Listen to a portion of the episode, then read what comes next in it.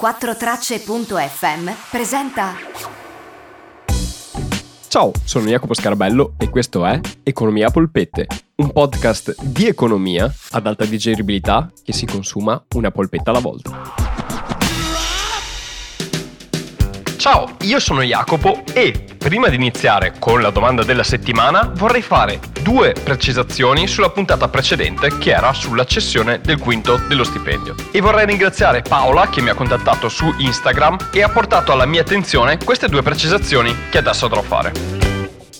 La prima è che il datore di lavoro se non fosse stato chiaro nella puntata precedente, non paga un centesimo nel caso voi andiate ad accendere un finanziamento che viene pagato con il quinto dello stipendio. Tutti i costi, che siano di interessi o assicurazione, nonché la rata, viene detratta dal quinto dello stipendio. Quindi il datore lavoro non è toccato in nulla. Seconda cosa, i tassi di interesse per prestiti fatti con la cessione del quinto hanno un interesse più basso rispetto a un prestito al consumo normale. Comunque, come sempre vi dico, guardate il TAG. Però attenzione perché l'assicurazione che è obbligatoria nella cessione del quinto non è inclusa nel TAG, quindi quando fate il calcolo con il TAG, comunque andate a ricordarvi che c'è oltre a quello anche l'assicurazione. Quindi quando confrontate considerate anche quella.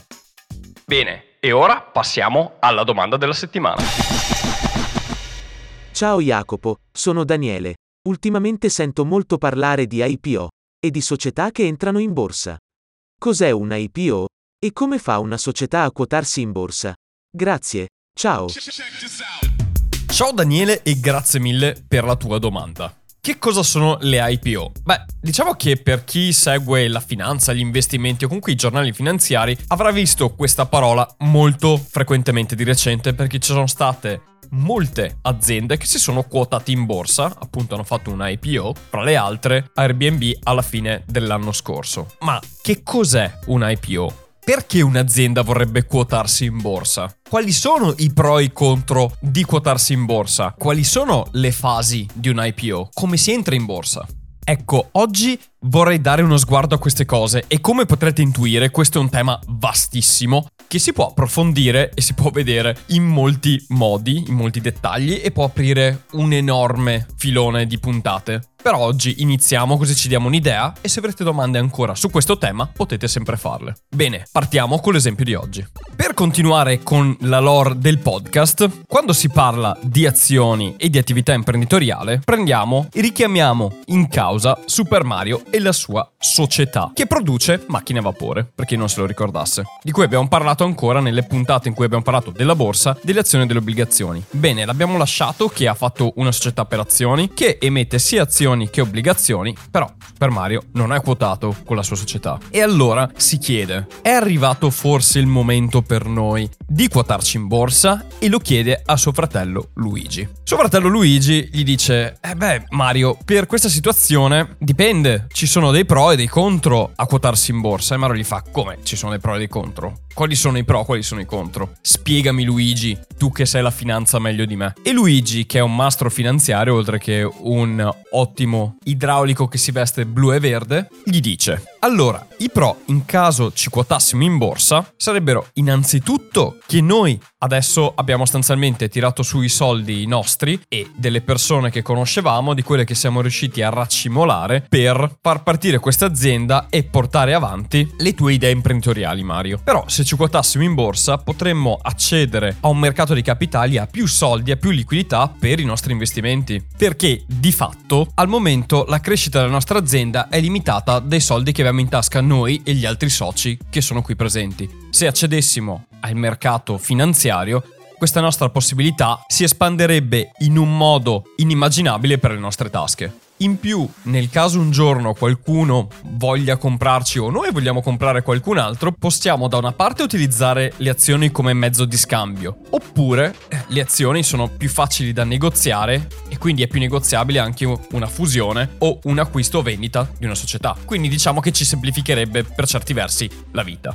A questo si aggiunge il fatto che entrando nel mercato azionario verremo a contatto con figure istituzionali, con altri investitori che possono portare del know-how entrando in azienda e investendo in noi e dall'altra parte anche essendo appunto quotati ci fa solo che bene anche dal punto di vista dell'immagine. Un'azienda quotata è vista meglio di un'azienda non quotata. Già quando sei quotato la gente ti guarda e dice "Eh, non male, è un'azienda quotata dopo tutto". Quindi vuol dire che vale, vuol dire che crescerà vuol dire che c'è anche una struttura dietro che è di un certo livello, o perlomeno così si spera. E quindi diciamo che ci aiuterebbe anche l'immagine. A questo si va ad aggiungere che l'essere in borsa ci costringe anche a seguire delle regole e a riorganizzare la nostra società e questo ci porta dei benefici volendo, perché dovremmo diventare più efficienti dovremmo anche creare reportistica e vedere cose che magari ora non stiamo guardando. E poi c'è anche un piccolo sgavo fiscale, ma te lo lascio lì. Quello ne parliamo col commercialista.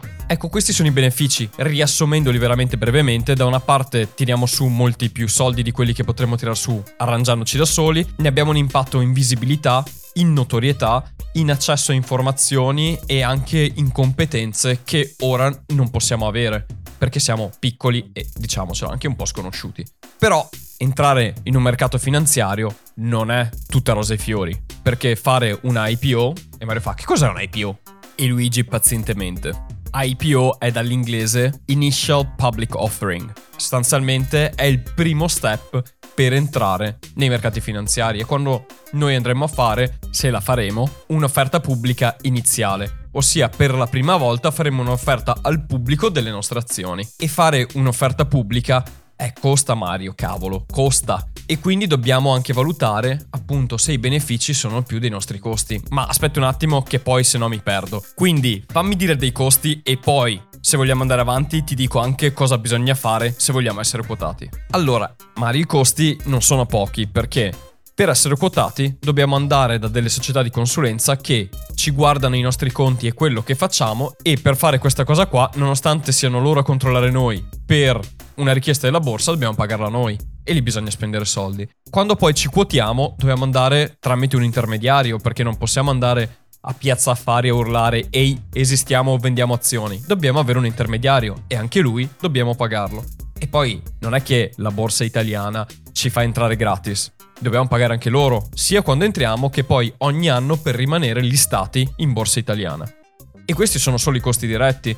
Poi ci sono tutti i costi indiretti che dobbiamo rifare la struttura aziendale perché dobbiamo avere dei dipartimenti che ora non abbiamo un dipartimento per esempio di public relation con i nostri investitori, che in termine tecnico si chiama investor relations, che è obbligatorio perché i nostri investitori devono sapere cosa succede e noi dobbiamo comunicarglielo. E poi dobbiamo munirci anche di un dipartimento di controlli interni, di internal audit, sono tutte cose che al momento non abbiamo e che dobbiamo implementare. In più dobbiamo essere revisionati costantemente da dei revisori esterni che certificano che quello che diciamo e facciamo sia effettivamente vero. Quindi ha dei costi tutto questo. Senza parlare che noi dobbiamo dare sostanzialmente anche cose che in questo momento teniamo nascoste segrete, che sono anche un po' il nostro segreto di fabbrica, Beh, se noi ci quotiamo nei mercati dobbiamo dare informazioni di ogni tipo e in un certo senso facciamo vedere a chi è fuori cosa sta succedendo qui dentro e potrebbero anche rubarci delle idee. Quindi come puoi vedere ci sono i pro che abbiamo visto prima e questi contro. E quindi Luigi e Mario si mettono a discutere assieme anche agli altri soci e membri della board su cosa fare se investire o meno.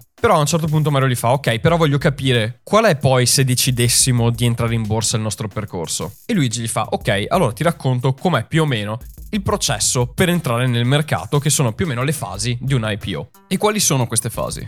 Allora, innanzitutto quello che stiamo facendo adesso, cioè fare una strategia, capire se c'è una convenienza nel quotarsi. Dopo che abbiamo deciso se entrare o meno, dobbiamo cercarci dei consulenti che ci vengono a fare i conti in casa per capire quanto valiamo e quant'è il potenziale dei nostri flussi di cassa futuri, per dire più o meno a spanne quanto potrebbe valere una nostra quotazione. Dopo che ci hanno fatto i conti in casa, i conti della serva, ci faranno una due diligence, ossia andranno sempre a vederci i conti e a dire che l'azienda è solida e quello che dice è quello che fa. Quindi da una parte dobbiamo pagare dei consulenti, appunto, che ci vengono a capire quanto valiamo e quanto potremo quotarci. Dall'altra parte avremo dei consulenti che vedranno se quello che diciamo è vero, perché sono due tipi di consulenti diversi. E dopodiché dobbiamo cercare una società di intermediazione. Solitamente i consulenti ci aiutano anche a trovarla, perché hanno già fatto queste cose con altri clienti e quindi ci danno anche una mano per inserirci, però bisogna sempre pagarli. E sostanzialmente cerchiamo questa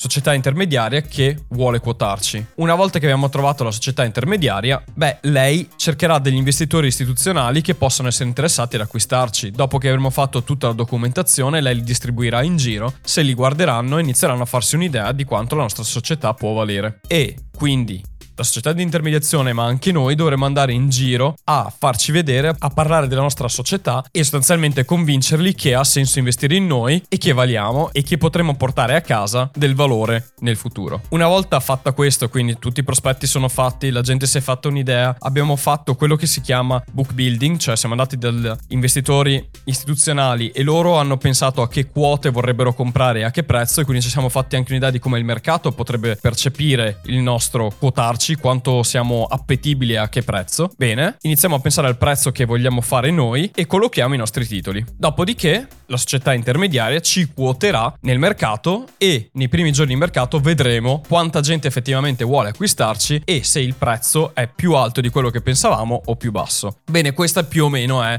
l'entrare in borsa, Mario. E questi sono i vari passaggi. Ora decidiamo cosa fare. Ecco, quella che vi ha spiegato Luigi in questo momento è sostanzialmente il ragionamento che fa un'azienda prima di entrare in borsa se quotarsi o meno, quali sono i pro, quali sono i contro e se vogliono poi entrare in borsa quali sono le fasi, i vari attori che bisogna chiamare in causa per quotarsi in borsa. Una cosa che posso dirvi io in aggiunta è che per quotarsi ci sono dei requisiti minimi di capitale sociale che le società devono avere, però non voglio tediarvi con questo, anche perché sono cose normative, si possono trovare online tutte le informazioni e se volete quotare la vostra società sicuramente avrete dei consulenti che vi aiutano in questo, però questo serve sostanzialmente per dare una garanzia, cioè per quotarsi in borsa l'azienda deve essere di una certa solidità e dimensione tale che non crei poi problemi nel caso si quotasse e destabilizzasse quindi il mercato e sono costrette poi ad essere revisionate, perché così si chiama, visto che sono i revisori dei conti a farlo,